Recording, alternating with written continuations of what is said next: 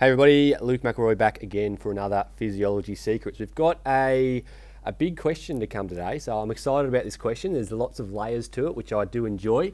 Uh, it's come from Duncan Penfold. So his question is, we'll have to break it down, but the question is what's the difference between a fatigued muscle, for example, at the end of a marathon, and a muscle with delayed onset muscle soreness, for example, the days after the marathon?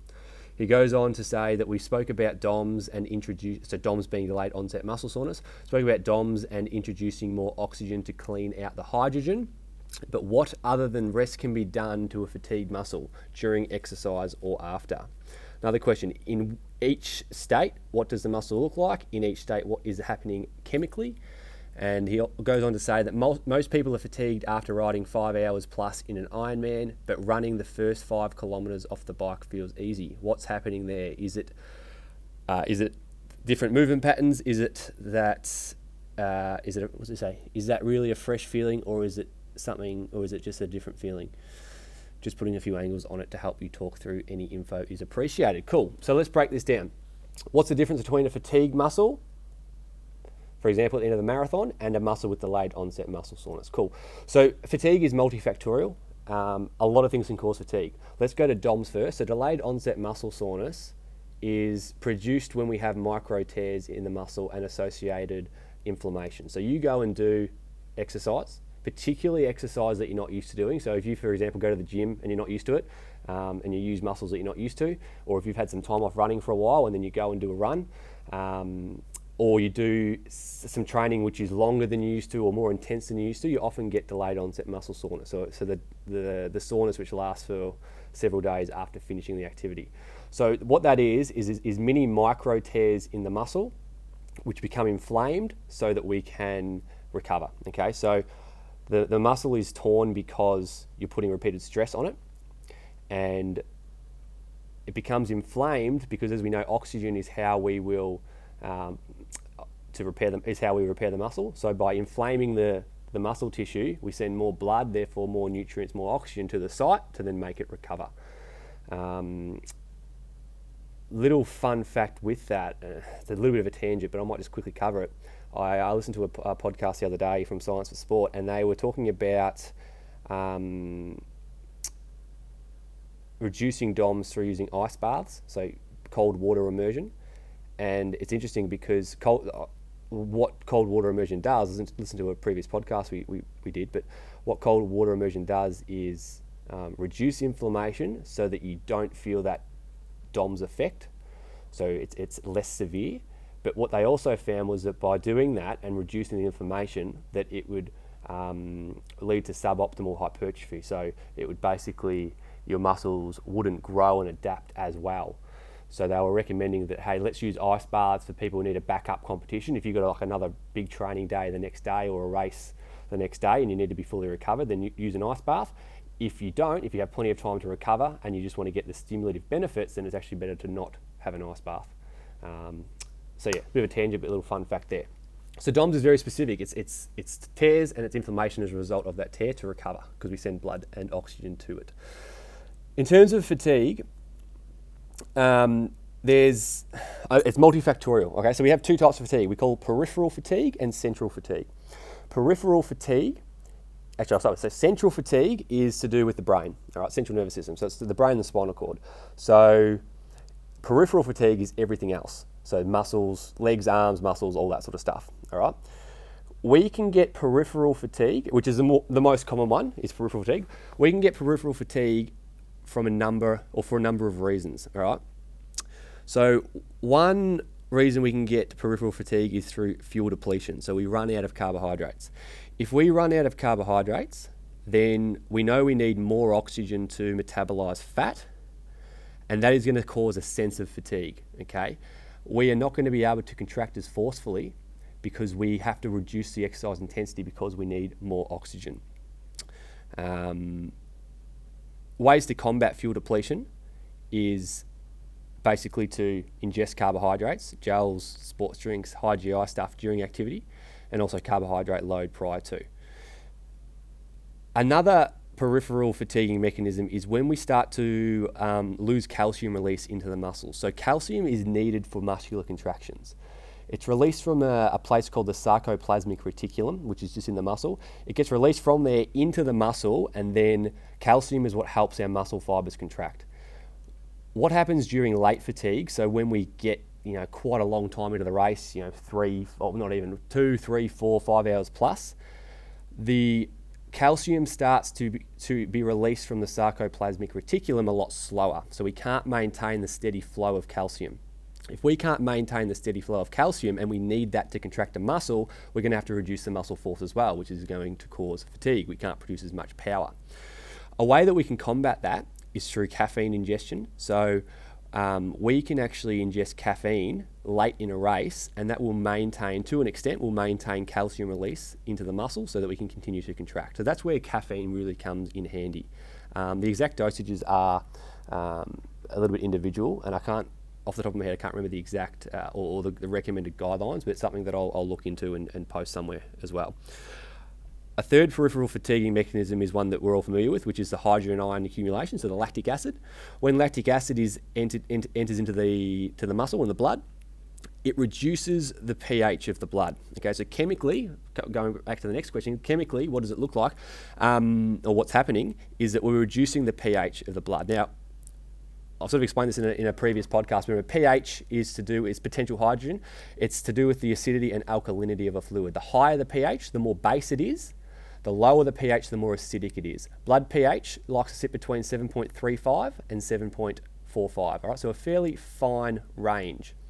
When we have hydrogen ions accumulating, if we can't clear it out with oxygen, we get more hydrogen ions, we're going to go towards the acidic side of the scale. So our blood might be 7.4 as it is right now.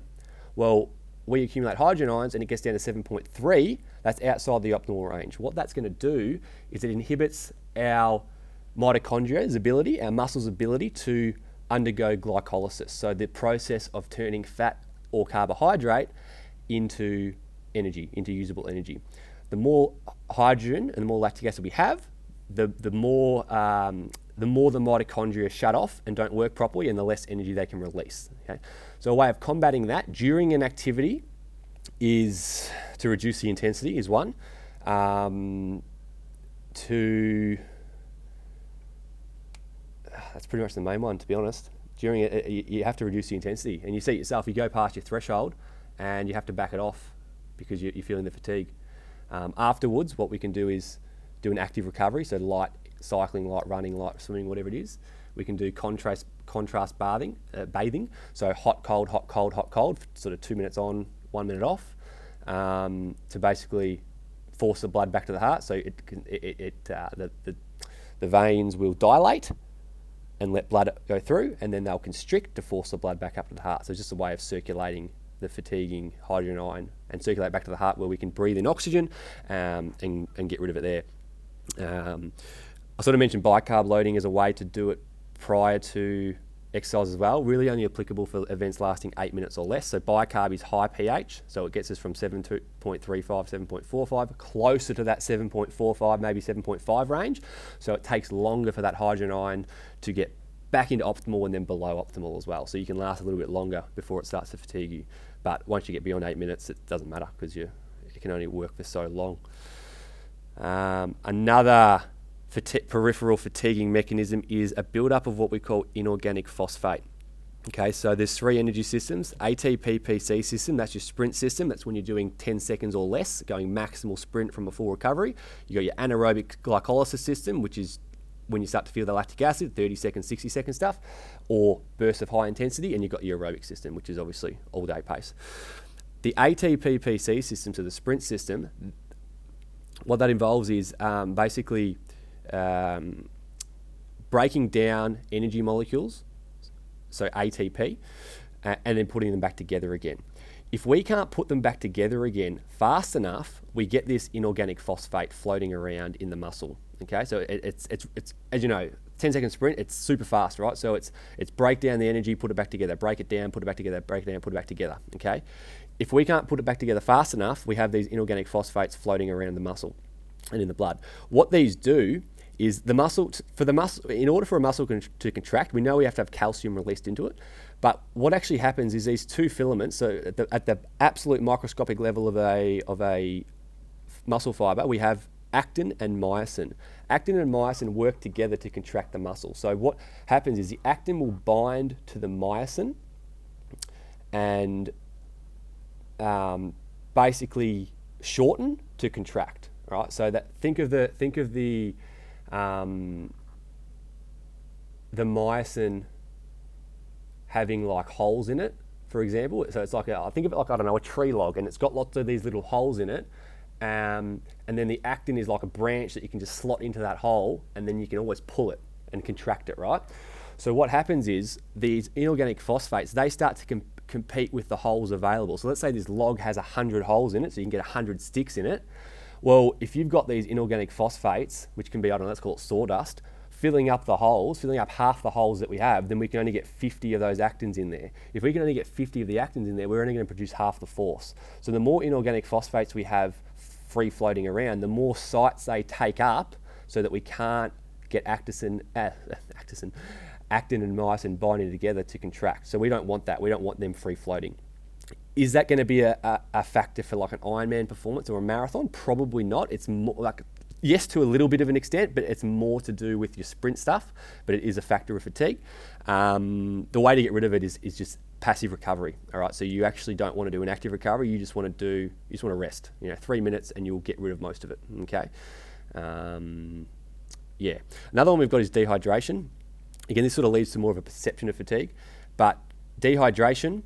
Um, so we lose blood plasma volume. We sweat out the fluid in the blood. The blood becomes thicker, therefore our heart rate increases. What's that going to do? It's going to increase the, the lactic acid and the hydrogen component in the blood, so it's going to make it more acidic, which is not good as we know. Um, we're also going to send, as I said, we're going to send blood to the surface of the skin, so we start sweating, so that means less oxygen for the working muscles, again, causing that perception of fatigue. Um, and this can lead into the central fatigue where we talk about uh, weaker signals being sent to the body. Okay, just before I go on to weak, weak oh no, I'll go into it now. So, so weaker signals. So if we become dehydrated, our core body temperature increases. Perhaps we stop sweating as much.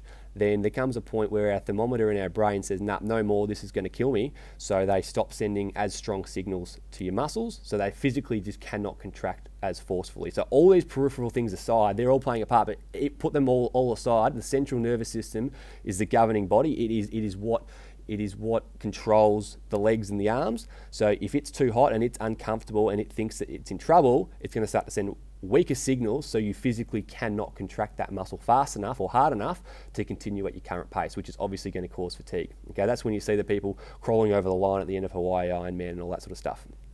Um, back to dehydration, how do we get rid of it or how do we combat it? It's, it's really a case of um, yeah, fluids. So making sure we're hydrated before the event and particularly during the event. Okay, so if it's a hotter day, maybe you want to go towards your more um, hypotonic sports drinks, so high electrolytes, low carbohydrates, not low, lower carbohydrates.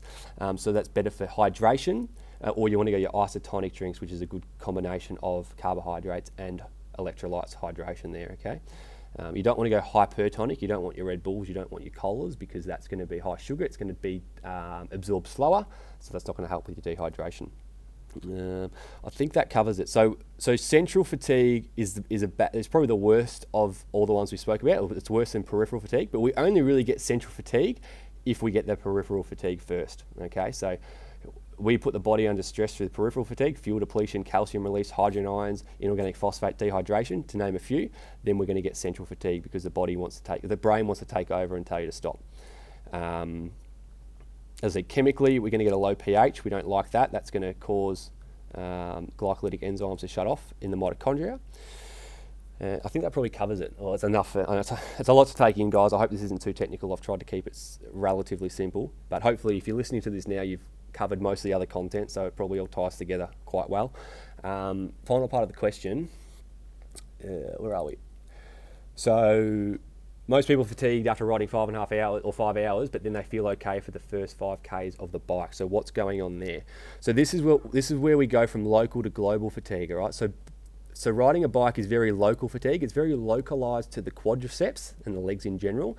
So you're gonna have you're gonna have yeah very, you're to have fatigue quads basically because uh, I'm not, I don't know the exact percentages, but let's say you're on the bike. Let's say 80% of the work is being done by your quads, yeah, and then you've got uh, 10% by the calves, 10% from the glutes and hamstrings, right? So it's, it's very quad dominant. Of course it is. It's, it's the, the, the motion of pedaling is very quad dominant. So if you go from doing that to then going to the run, well, the run is more global fatigue. Global meaning whole body. Okay, so there's lots of moving body parts. You're moving your arms, which is helping with momentum. You're moving your legs. You're activating your calves, your, your glutes, your hamstrings, and your quads and your hip flexors. Everything's working together so you can share the load around. So you're absolutely correct in that. Um, it's a different movement pattern. So rather than being 80% quads, 10%, 10%, we're actually going, all right, we're going to be, we're actually 20% arms and we're 20% um, calves and 20% glutes, 20% hamstrings, 20% quads, whatever we got left. You know, we're, we're cycling the load so that it's not um, localized to one area. Um, so that that's why it's easy for the first 5k, and then beyond that, yes, they start to fatigue, but then you know at the end, back end of a race, then we're looking at the fuel depletion. Like, you know, we can't keep up our carbohydrates, or the calcium release has started to play a part, or uh, we're becoming dehydrated, which therefore is starting to increase our hydrogen ions, which means our pH is getting lower. Um, we, then we stop we stop sweating because we're so dehydrated, so our central nervous system sends weaker signals, and we become fatigued. So it's a funny question because the answer is, is it's multifactorial. It could be one or many things, and it's about finding out what is what's the cause and, and how we can sort of um, delay that fatigue from occurring. So, question we got here: so when the muscle is fatigued, what does it run out of? Um, yeah, it could be any combination of what we've just spoken about. So, in terms of a practical takeaway from today, hopefully that's um, quite useful. From, from a practical standpoint, I guess it's about all right, pick whatever your goal event is, try to figure out the the possible fatiguing mechanisms which could play a part, and then try to control them as much as possible. So, let's like, sticking on the Ironman um, example. Let's use Kona for an example. We know it's going to be hot and it's going to be humid, so we need to acclimatise to the heat. We need to go over 14 days, at least 14 days prior, and actually train for those 14 days, at least 50% VO2 max, so that we can increase our sweat rate. So we lose more sweat, but we reduce the amount of sodium and electrolytes we lose. So we start to cool ourselves down more efficiently, but we don't lose the sodium and the salts, so that we don't cramp and all that sort of stuff. Um, cramping is a whole other story. It's part of dehydration, peripheral fatigue there. Um, we know we have to race for you know 12 hours for an Ironman, then we need to figure out all right, well, how many carbohydrates am I going to burn per hour at a certain intensity, and can I manage to replace enough of that carbohydrate so that I can get to the end just before I run out of my stores. Okay, so that's where you play around. You can't just go flat out threshold the whole way. It's, that's where a race plan comes into play. Finding out what your energy expenditure is going to be and trying to to do the maths so that you get to the end just before you run out of everything. Um, hydrogen ion accumulation shouldn't be a massive factor if we can control the fuel depletion and dehydration because we probably shouldn't really be going at threshold. It comes down to race strategy. If you're significantly anywhere close to threshold for an Ironman, it's going to be a hard day for you. Um, and yeah, that probably covers it. So just think about what your race is, where you're going, and try to control the fatigue as much as possible. Fuel depletion, have a carbohydrate load prior to, make sure you're getting the right high GI stuff in during the event. Calcium release, maybe have some caffeine gels at the at the back end. So once you get, I don't know, uh, 100k into the bike, you start to have caffeine with your gels just to mix it up and to keep, keep the calcium release going. Um, dehydration, make sure you've got isotonic drinks, probably isotonic because we want to replace carbohydrates. If we just go the hypertonic, we're not going to hydrate, so no cokes and that sort of stuff. Um, at least in the mid, sections, and we don't want to go hypotonic because we need the we don't just want electrolytes, we want carbohydrates as well. Um, so if you can control all that, then we can hopefully delay fatigue as much as possible. At the end of the day, you're never going to get through an Ironman or a significantly long event without feeling fatigue, but it's just about controlling as many variables as we can so that you can perform at your peak. Probably a slightly longer podcast than normal, guys. Um, hope it was useful, and I'll speak to you again soon.